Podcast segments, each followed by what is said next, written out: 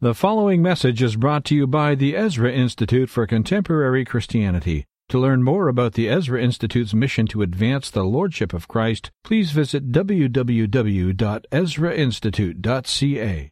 So, I want to talk this morning about Christ and culture and what it means to live in terms of the Lordship of Christ and what the relationship is between.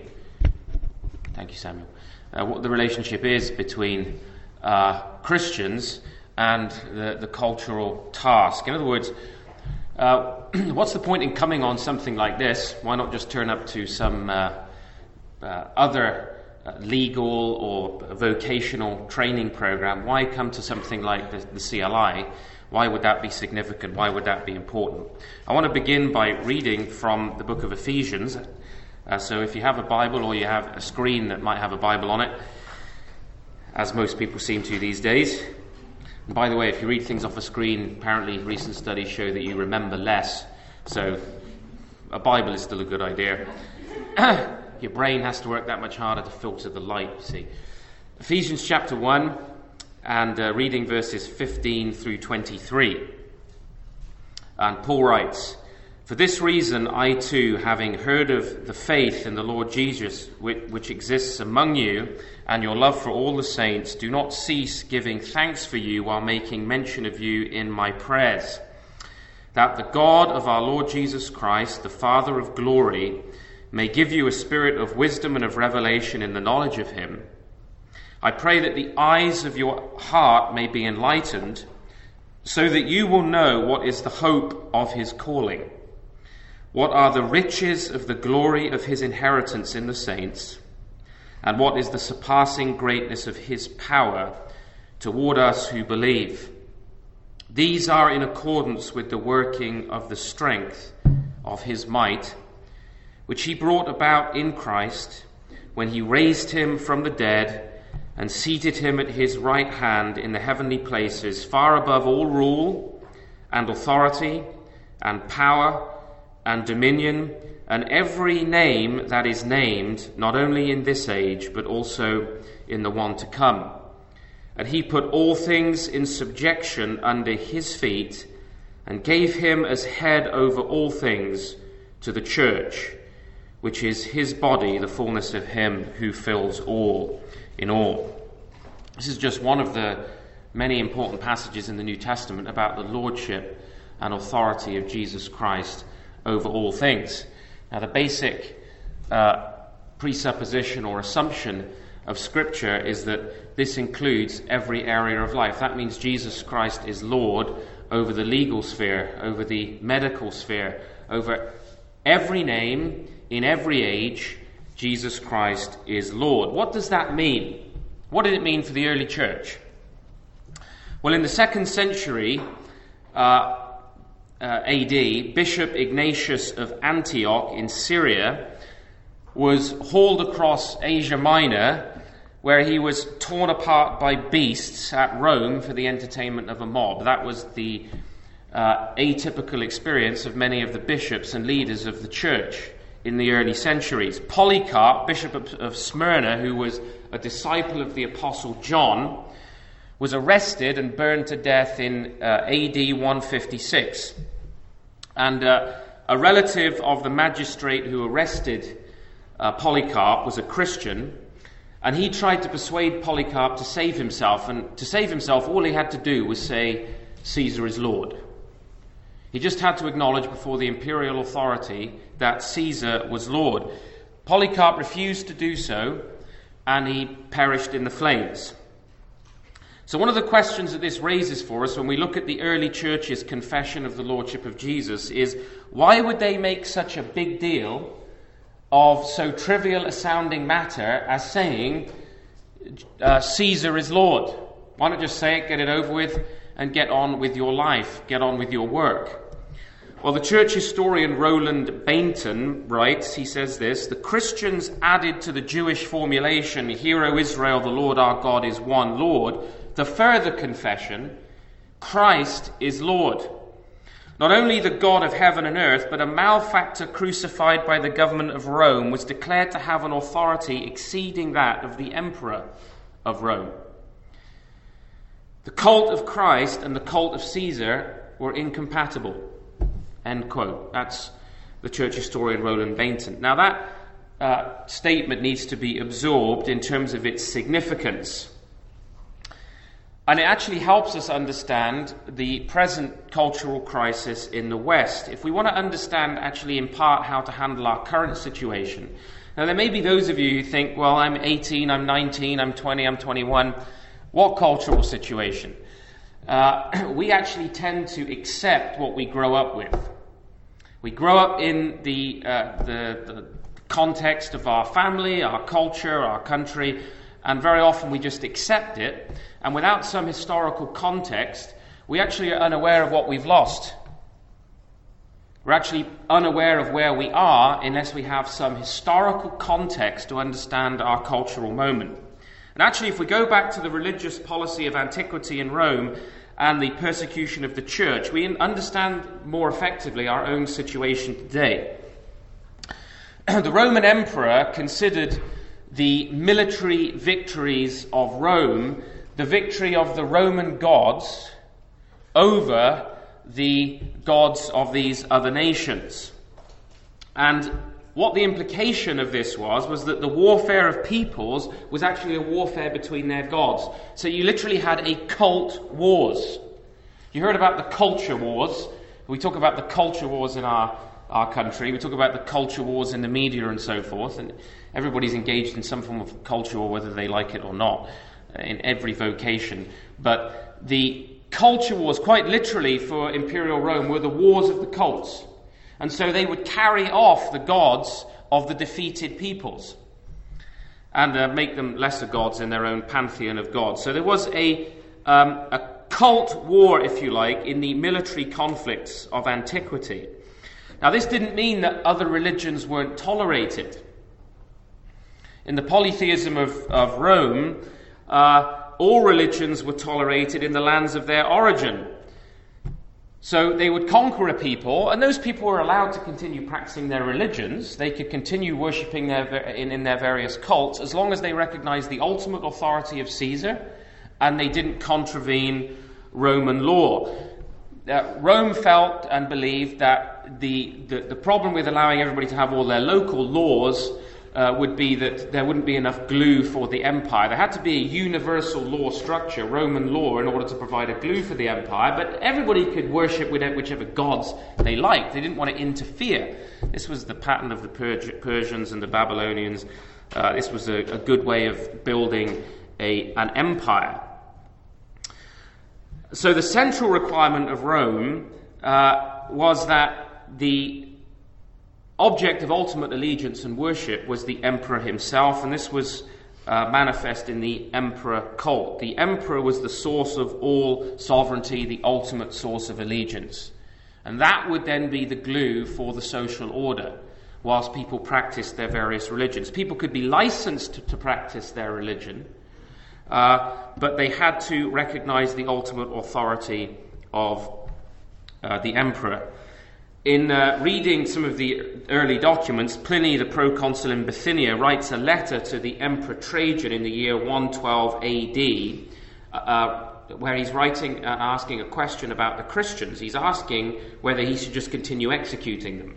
And this is what he says The sole offense for which the Christians were put to death was their refusal to worship the emperor. The test is whether the accused refuses to curse Christ and worship the emperor. So the state, uh, personified in the emperor, was actually the uh, subject, the source of worship, the center of worship, and it was required of all Roman citizens. If you refused to sacrifice to the emperor's ge- genius, it was treason. So this was the context of the early church. He said, well, what on earth does that have to do with us and our cultural moment today? We're not being uh, executed, uh, we're not being uh, hauled off into the Roman arena. Let's remind ourselves, though, that in other parts of the world today, uh, and if we're involved in law in particular, we're involved in seeking to protect and guard our freedoms. There are people who don't have the freedom to practice the faith openly. Places like China and North Korea, much of the communist world and much of the Islamic world, Christians are murdered executed for their faith. We've got certain privileges here that uh, at the present time that we shouldn't take for granted, and freedom always has to be fought for. It has to be guarded, it has to be protected, it can't be taken for granted. Whilst we're not being tossed to wild beasts, that's true, we are increasingly under an official doctrine of state tolerance. An official doctrine of tolerance, uh, for example, in the United States right now, there, are, there is this uh, move towards changing the idea of freedom of religion to freedom of worship, which would actually conform much more closely to the Roman uh, model. Uh, there's this resistance to the idea of, of the open practice of religion because religion has public implications, whereas worship, well, you can just do that privately. This is the idea. So we're under this uh, official state doctrine of tolerance in the name of equality and justice, which is increasingly determined to censor in public and increasingly the private sphere, uh, the gospel. Uh, Dr. Masson will be talking about education, it's particularly pronounced there. But the preaching of the gospel, the moral standards of Scripture, the prayers of the citizens in the schools and corridors of power, as well as free speech that challenges the ideology of our time in any way, uh, this doctrine of tolerance is increasingly censoring the church, censoring Christians from speaking. There is a cultural shift uh, that has taken place due to a revived, I'm going to call it a cult, culture, a revived culture of humanism or of paganism, expressing itself presently largely as cultural Marxism. Uh, some of these thoughts will be familiar to you. Sociologically, this means that the Christian faith is portrayed as uh, regressive, as patriarchal, as draconian, as a kind of oppression which serves the self interest of white, male, wealthy, middle class misogynists, using the private family and Christian morality as a weapon to promote capitalism and class domination. This is a, this is a, a dominant idea if you actually uh, go and look on the website of the Toronto District School Board uh, you will see that these ideas are being taught to our children. That, uh, well, what somebody like me represents is the, is the enemy of the state today. There's nothing new, though, about this current strategy. Uh, it's true that right now uh, I'm not in prison as a Christian, although in Europe, uh, Christians have been arrested for preaching the gospel openly. Uh, uh, pastors have been threatened with prison. In fact, I think briefly uh, in Sweden, didn't a, a Pentecostal pastor serve prison time? I told the story. Yeah, well, you've already heard it. so, so these things are, this creep, this cultural creep, is uh, beginning to manifest itself in the courts uh, as uh, it is inescapable that it will do so.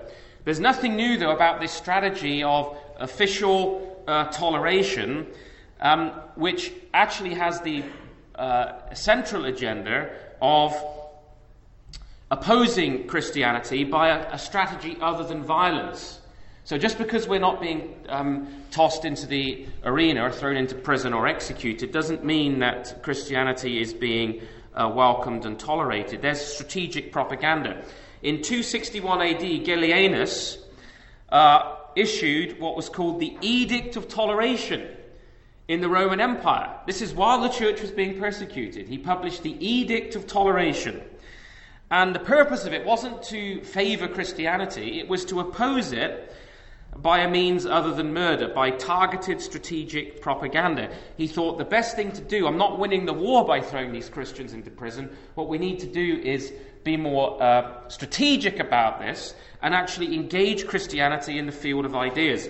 As it turned out, that was just as poor an idea as throwing them into prison. Uh, sometimes in our time, the propaganda is framed in political terms, sometimes it's sociological, sometimes it's there in the education system. And uh, we are seeing some resistance to it at the moment. In um, March 2010, there was a debate in the Senate of the Canadian Parliament uh, it took place around a motion put forward by Senator Doug Finley uh, concerning the erosion of freedom of speech, in which he warned fellow senators about the effect of the uh, what he was calling the, the, freeze, if you like, on freedom of speech through the Human Rights Commission. So there is some uh, resistance to it, although the Whatcott decision at the Supreme Court um, has not helped the issue uh, of, of, true freedom of speech in Canada uh, in these last months. But we're seeing these examples of censorship happening all around us. The cancelling of a speaking event for Ann Coulter, you remember that? In, uh, in Ottawa. Uh, uh, somebody getting a ticket for praying in a public building. Um, the banning of pro life groups and debate on certain university campuses, fines, gag orders, sensitivity training for Christian groups and for Christian clergy, and so on and so forth. And uh, the cases in terms of the human rights commissions are always uh, targeted against Christians or the odd Jewish social conservative.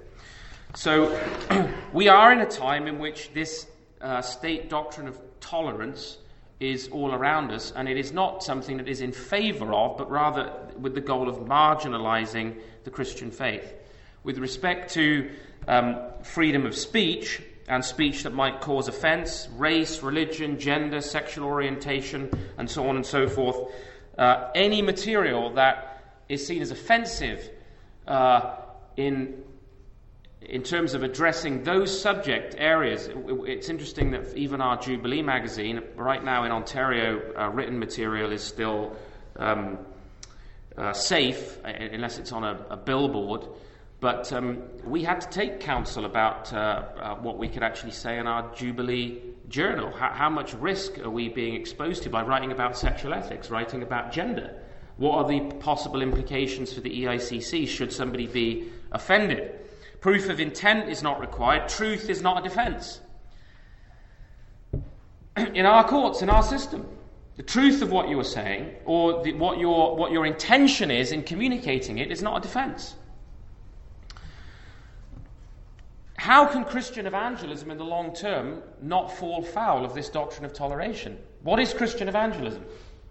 Christian evangelism is the preaching of the gospel and the calling people to repentance from sin and idolatry and all that goes with it.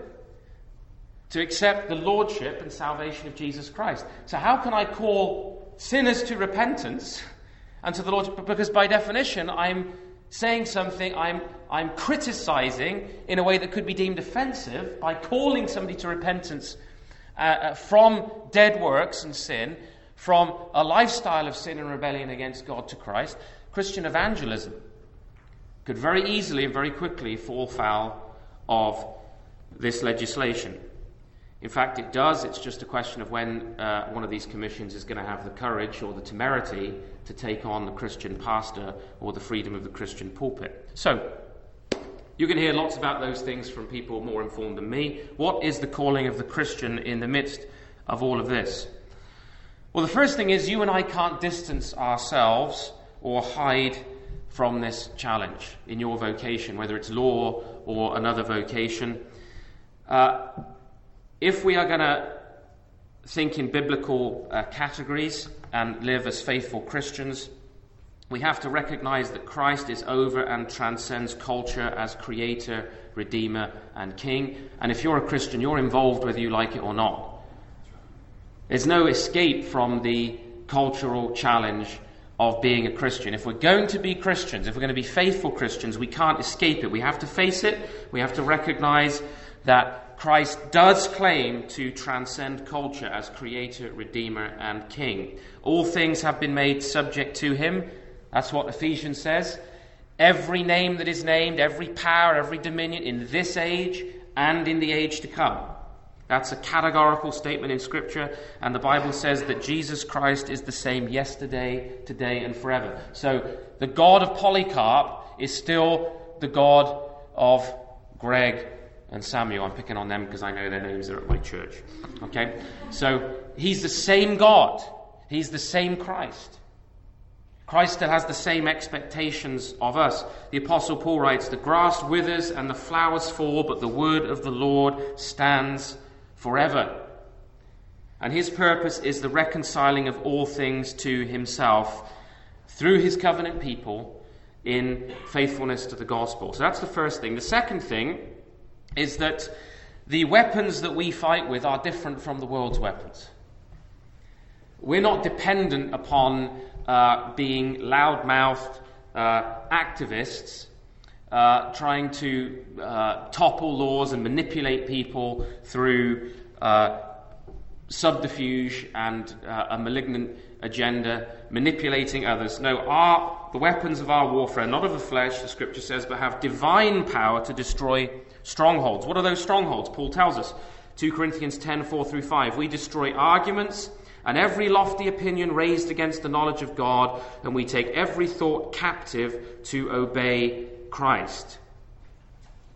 So, the strongholds that we're facing as Christians in the legal sphere, in the medical sphere, I was just speaking to uh, physicians and surgeons in Edmonton this past uh, weekend.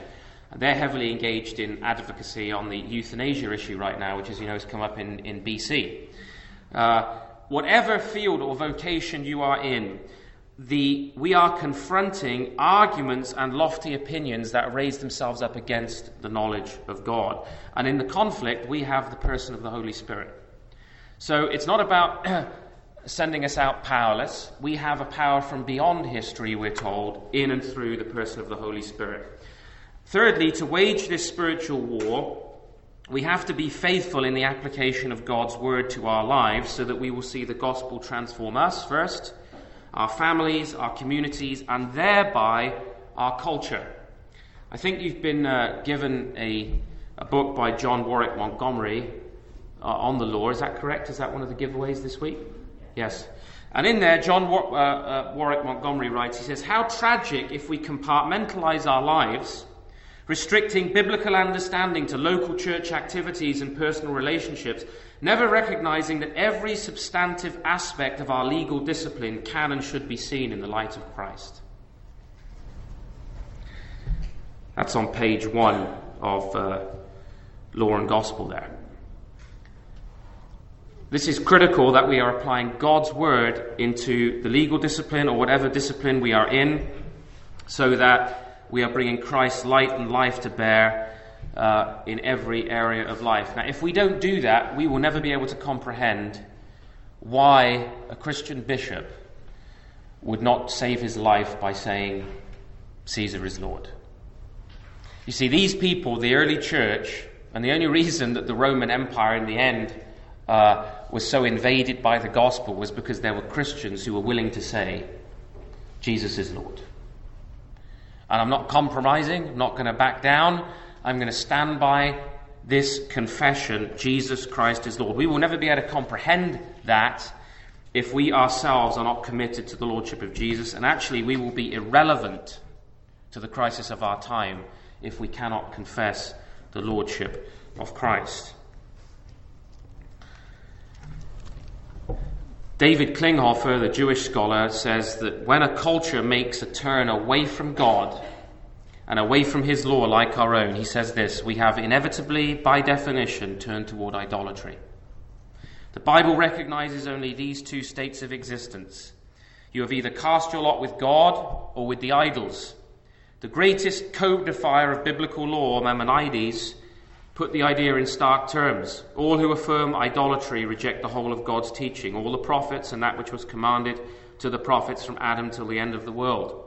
So both liberal religion and secularism deny traditional norms of behavior as rooted in the Bible, since both, rather, liberal religion and secularism deny traditional norms of behavior as rooted in the Bible, both equally represent a turn toward paganism. End quote. So ultimately, the question of culture making is a question of lordship. Is Jesus Christ Lord? The choice is between idolatry, false worship, and true worship. Is Jesus Christ Lord or is some other God Lord? And actually, the character of our society, the character of our culture, the character of our medicine, the character of our law, the character of our economics is actually determined by the answer to that question. Well, I've used the term culture a few times. what is it? Most of the time we use that and we assume we know what we're talking, we're talking about until somebody says, well, define culture for me. So let's just uh, think about that for a moment. What is culture? If, we're, if our calling is to impact culture as Christians in terms of the Lordship of Christ, what is culture? Well, the historian Jacques Barzun was acutely aware of the difficulty with this term when he, he says this. He says, Culture, what a word! Up to a few years ago, it meant two or three related things easy to grasp and keep apart. Now it's a piece of all purpose jargon that covers a hodgepodge of everything of overlapping things. How did a simple metaphor for agriculture lose its authority and get burdened down with meanings for which there are other good words? So we have this kind of bewildering way in which uh, array of things where culture is applied uh, today. It's very overused. We speak of uh, urban culture, subculture, business culture, organizational culture, arts culture, gay culture, multiculturalism, on and on and on and on. And then we think, well, what actually are we talking about? So it's interesting, the primary definition of the word culture, the original meaning of the word culture, is derived from cultivation. This is really helpful for us in terms of understanding how our faith applies, even in terms of how the Bible speaks of the kingdom of God. The original term is cultivation, and uh, the, the root word in Latin is colere, uh, and it's a term which refers to. I was going to use the whiteboard, never mind. Uh, no, I'll do it in my next session because they won't, they won't be able to see it from now. It's okay. Um, we derive the, t- the term from colere, and it literally means to till the ground in order to grow things. Tilling the ground in order to grow things. So if you look in an older dictionary, sometimes actually to get the original meanings of words, you have to go to an old dictionary uh, because so many words have kind of shifted in their meaning. But if you pick up an older dictionary, you will find that the noun culture is described as a state of being cultivated and a type of civilization. A state of being cultivated and a type of civilization. Uh, in other words, the state of being is something that's cultivated in individuals. We, we, we, we till people's lives, morally and intellectually, so that they become something. A state of being is cultivated in an individual, and from this comes a civilization. You create a type of civilization based on the tilling that goes on in people's lives. So, traditionally, an educated, mature, and civilized person, my grandparents would speak of an educated and civilized individual as cultured. Cultured. Which meant that they had been well brought up. Uh, you know, they had good manners, they had good breeding, they had a good education, they were a cultured individual. So, a person's state of being is actually a profoundly religious uh, question. In fact, we retain the religious connotation of culture in the term cult. We still use it. We talk about the cults. Because it's uh, uh, when you talk about somebody's state of being, what they actually are, you're talking about a religious belief, uh, uh essentially a religious question. In fact, I think the best definition and easiest definition to remember of culture is that culture is religion externalized. Write that down. I think it was Henry Van Til. Religion externalized. Or applied beliefs. Culture is religion externalized or applied beliefs. If you go to, uh, my parents worked in um, Pakistan for uh, 15 years. Um, 98% uh, Islamic. What do you experience in Pakistan? If you go to Pakistan, you experience Islamic culture, Islamic law, Islamic education, Islamic customs, Islamic culture. Go to Saudi Arabia, you experience the same thing. Uh, if you go to India today, there's a uh, mixture of things, uh, always has been in India, but particularly today. But in general, the Hindu culture still dominates. And underlying cultural assumptions in India are, uh, is Hindu mythology, and part and parcel of that is the caste system. Uh, and the, the, na- the very names that people have, the very names that people carry, indicate something of their caste. What when you come to the West today? Well, it used to be that you encountered Christian culture. Uh, uh, if you go to England, for example, how many of you have been to England? handful of you. If you've not been to England, put your hands up. Don't be ashamed. Shame on you. Put your hands down. Um, if you go to England, every town or village uh, has a church at the centre of it. It's the way the whole country was designed and built. The most expensive building, The best looking building in every town and village, built right at the center to represent the center of cultural life, was a church. The parish church. You go to um, uh, many North American cities today, there are still lots and lots of churches in key places, but usually the most expensive buildings are the government buildings now, right? State buildings.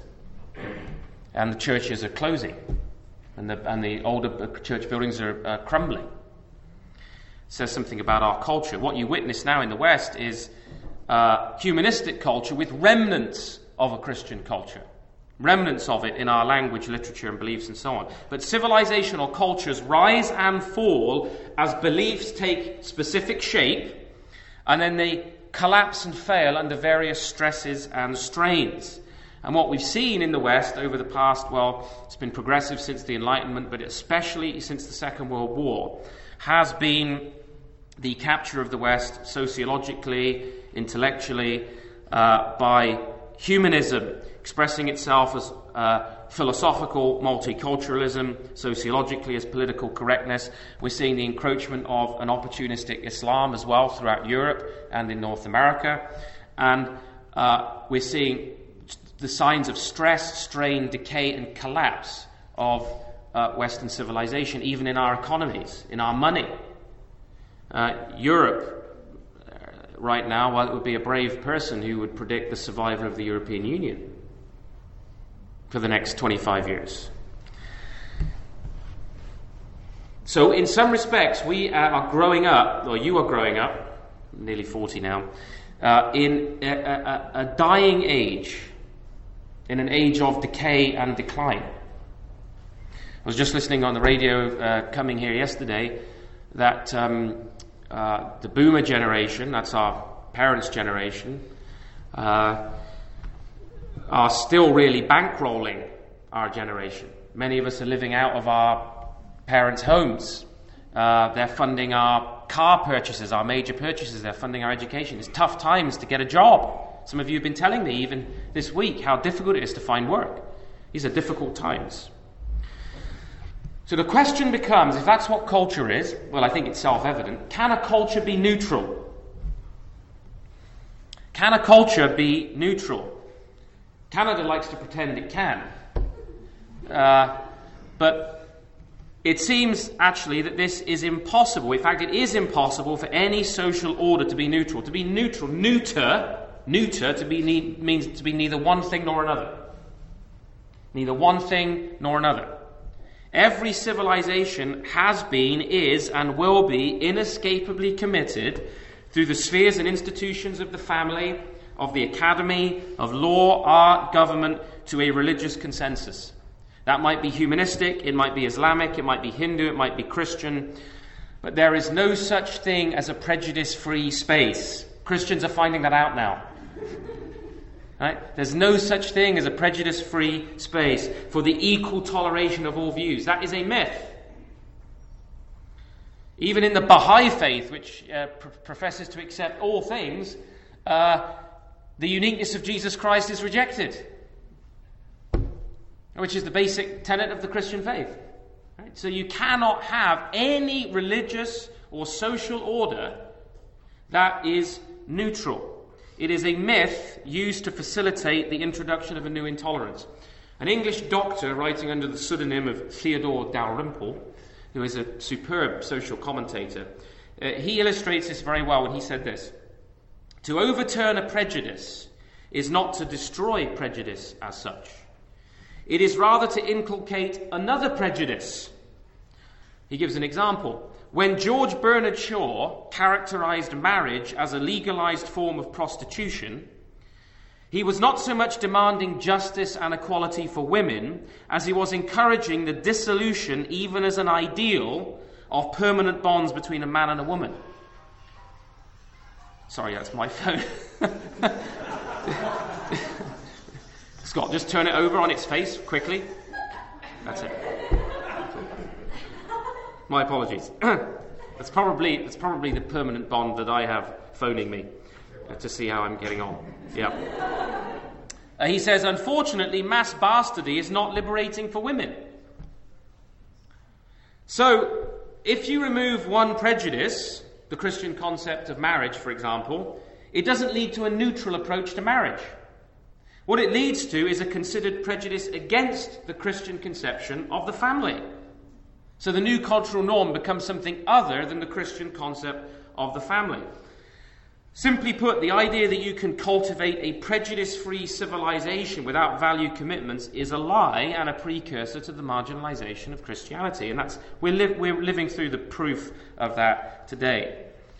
And it's logical. It's not that that's illogical, it's completely logical. No civilization can tolerate dissent beyond a certain point.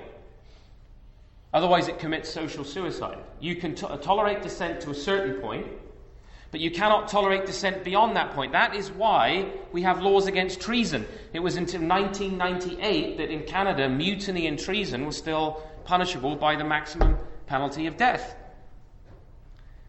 Because there's this idea that you can only tolerate dissent to a certain degree, even in a democratic environment, beyond which you have to isolate, punish uh, the treasoners. Otherwise, the social order will collapse. This is why, whilst we must strongly condemn it and disapprove of it, conversion to Christianity is illegal in many parts of India today.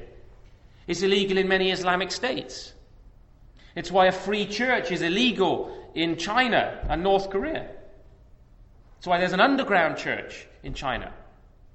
Because they realize that the growth and spread of Christianity would spell the end of their power. It would end their civilization as they've known it, or their political ideology, or their religious ideology as they have known it. So it is marginalized. That's the nature of how civilizations and social orders work. And what we're seeing right now, of course, is um, whilst it's quite negative in the West in terms of what we see happening to um, the, Christian faith in parts of Africa today, parts of Asia, Latin America. We're seeing the explosion of the Christian church. In fact, we're seeing whole new Christian cultures emerge where Western missionaries went a couple of hundred years ago, now coming back to correct the Western church for their idolatry and, and rebellion against God. And we should thank God for that, that we have missionaries from these parts of the world. It's like the children coming back to correct their parents. And in many respects, uh, the rising generation in the church here has to correct our parents. That's the reality of the situation. As you, as coming up now in the life of the church, as the new generation of leaders in the church, you have to be ready to correct our parents' generation. They gave us the sexual revolution. They gave us the social revolution. Uh, they were the products of the silent generation, but we have to be prepared and ready, respectfully, to correct the older generation for their departures from the Word of God if the church is going to go forward in this country. That's a digression, but it's an important one. So, cult and culture are inescapably linked. As the Christian faith prospers, in other parts of the world, Christian cultures are emerging. Despite the fact that Western governments are trying to manipulate and control those emerging Christian countries, take Uganda, for example, and the threats being made by Western governments to African nations that will not accept the homosexual agenda. We're going to pull your aid, we're going to pull funding, and so on and so forth. And credit to some of these African governments, they're saying, keep your funding, and this is in a time when there's supposedly a great hostility to past Western colonialism and imperialism and taking Christianity to these other places. We're now trying to impose, through international organizations and treaties, Western humanism on the rest of the world. It's hypocrisy. The whole thing is hypocritical. So the Roman imperial cult looked at the church and the gospel and the claims of Christians concerning the lordship of Christ, and they were not uh, stupid about what they represented. They didn't think religion and politics were separate. they didn't believe that. They knew that was nonsense. They didn't, uh, they didn't see the claims of the Christians as religious over here, but not secular over here, so they could be safely ignored. Limited to a sacred realm. Right? So, well, that's just the sacred, so we don't need to worry about their claims about Jesus Christ. That won't affect the public sphere. The Roman Emperor and Senate didn't pretend, like most Christians today, that religion and politics are unrelated matters. Caesar was Lord. They believed in the saving state, the priestly function of the state. The state was Messiah. In fact, in Acts 4:12, we read Peter's public rebuttal of Augustus Caesar. Acts 4:12 reads, "There is salvation in no one else, for there is no other name under heaven given amongst men by which you must be saved than the name of Jesus." Augustus Caesar had previously published the statement, "For there is salvation in no one else, for there is no other name under heaven given to men by which you must be saved in the name of Caesar." Did you know that? Probably not. That's why you're here. That's why Peter, that's why Peter stood up in Acts, the book of Acts, Acts chapter 4, verse 12. That was a public rebuttal of the claims of Caesar. The Roman Empire recognized it. They weren't stupid. In fact, Paul challenges directly in Philippians the priestly state. This is what he says. Therefore, about Jesus, therefore God has highly exalted him and bestowed on him a name that is above every name, so that at the name of Jesus every knee should bow in heaven and on earth and under the earth, and every tongue confess that Jesus Christ is Lord. Kurios in the Greek. That's what they called the Caesars. That Jesus Christ is Lord to the glory of God the Father. And the pagan world recognized the audacity of this claim. They saw it as such. And the church not only recognized Christ's lordship, what did the church say? The church said, the early church said, we're his ambassadors. So they said, there's a new emperor on the throne of the entire universe, and we are his ambassadors. You know what an ambassador is? An ambassador represents a sovereign, sovereign nation, and ambassadors usually have an embassy. The church was seen as God's embassy. Do you know why? The, I don't want to digress too much here because of time, but you know, do you know why the church historically does not pay tax? The church still, to the present, much to the chagrin of many, does not pay property taxes, although they're trying to tax new church buildings now, saying, well, which bit do you use for worship? That's true, because I've been through this process with the, with the, with the, with the city right? If you, the bit you use for singing in, that's tax free. But if you've got a school or anything else uh, as part of your church, they're now trying to tax it. While the church historically enjoyed tax free status because you can't tax a foreign embassy, it's sovereign territory. You attack an embassy, you attack that sovereign nation. The church enjoyed independence, it enjoyed freedom from taxation. It's God's embassy. And the church said, We are his ambassadors. Now, they didn't say we don't have to obey the law. They were the best citizens. Christians were the best citizens. They did pay their taxes. They obeyed the government where they didn't contravene the law of God. But they said, We represent a higher authority and a, and a higher emperor. And the pagan establishment saw this as a threat, and they were right to do so. In fact, Paul, in his letter to the Philippians, at the very end, in his greeting, that he writes to the Philippian church, he says this, easily missed.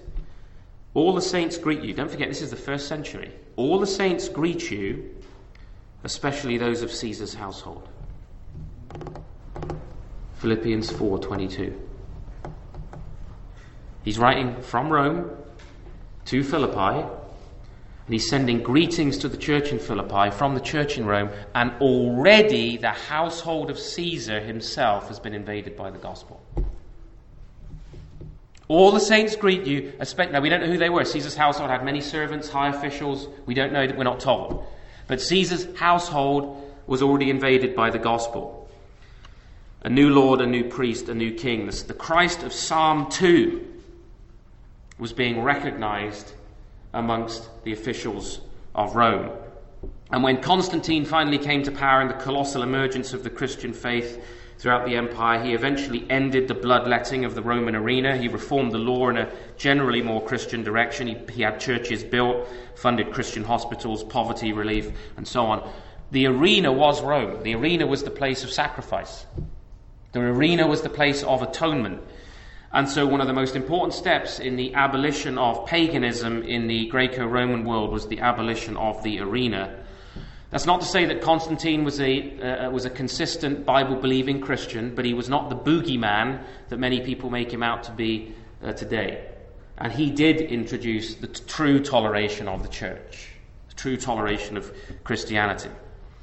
So, applied biblical faith inescapably transforms those who embrace it and are influenced by it and this has far reaching consequences. If you, if you believe the gospel, and we're Christians who do, and we believe the word of God, it's going to have an implication for your family, your marriage, your vocation, whether it be in law or art, in politics, in the state, in law, etc., etc., and therefore culture. And when there's been counter revolutions against Christianity, it has of necessity marginalized it. Take the French Revolution, for example. Robespierre and his. Uh, French revolutionaries, they couldn't tolerate the free church. They set up a statue of reason at Notre Dame, and they went ahead and murdered thousands of people in the name of a religion based on reason. You look at the thousands that were murdered by Hitler and Stalin or Mussolini, none of whom could tolerate the claims of an independent Christian church. Millions of people. Uh, the, the Soviets, the communist regime, set out to systematically destroy the church. And in their minds, they had to. Well, what's happening today? In the same spirit, though not to the same extent, we've got this sort of neo Marxist thought police of the politically correct brigade and the new atheists, and they're out to asset strip Christians. They're out to silence Christians. I'm shifting my house into uh, the title of my house into the name purely of my wife so that I own nothing. To make sure that if they come after me because I've said something somewhere that somebody's offended by, they're not going to take my house away. We're seeing this around the world, eh, around the Western world, where, where people are being persecuted. We've mentioned this. And this has been going on for a long time. This isn't new. The hostility amongst the intellectual elite to the Christian faith is not something that just appeared in the last 10 years. Been going on for a very, very long time in Western culture. The uh, Bloomsbury novelist Virginia Woolf, for example, in a letter in 1928 to her sister, is very telling in terms of how early 20th century intellectuals were perceiving the Christian faith. She wrote a letter to her sister about the conversion of T.S. Eliot, who was a much better writer than her, actually. Uh, to his, uh, concerning his conversion to Christianity. This is what she says I have had a most shameful and distressing interview with poor dear Tom Eliot, who may be called dead to us all from this day forward. He has become an Anglo Catholic, believes in God and immortality, and goes to church. I was really shocked. A corpse would seem to me more credible than he is. I mean, there's something obscene in a living person sitting by the fire and believing in God. And these were the kind of ideas that have been uh, shaping the Western University now for some time. Interestingly, what was obscene to Virginia Woolf was the very thing that gave her the freedom to express that she thought it was obscene. You've only had freedom of conscience and freedom of speech flourish in Christian dominated lands. That's not to say there haven't been times of revolution, times of church state conflict, usually over the issue of freedom of conscience and freedom of speech. The English Revolution was about that. But in societies dominated by the Christian faith, people have been granted the greatest degree of liberty, greatest degree of liberty as individuals within but the bounds of the law to express dissent or non-violent dissent uh, to the dominant uh, religious consensus. And that freedom is disappearing fast. I would strongly recommend to you, if you're in law here, the Harvard scholars' uh, work, Harold J. Berman's study, Law and Revolution, in two volumes, in which he documents ex- almost in, in, encyclopedic fashion the demise of the Western uh, legal tradition.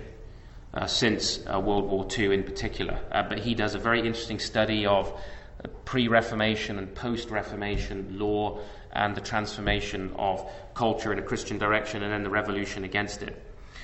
The critical point, then, that I'm uh, seeking to make here is that uh, there are no neutral cultures.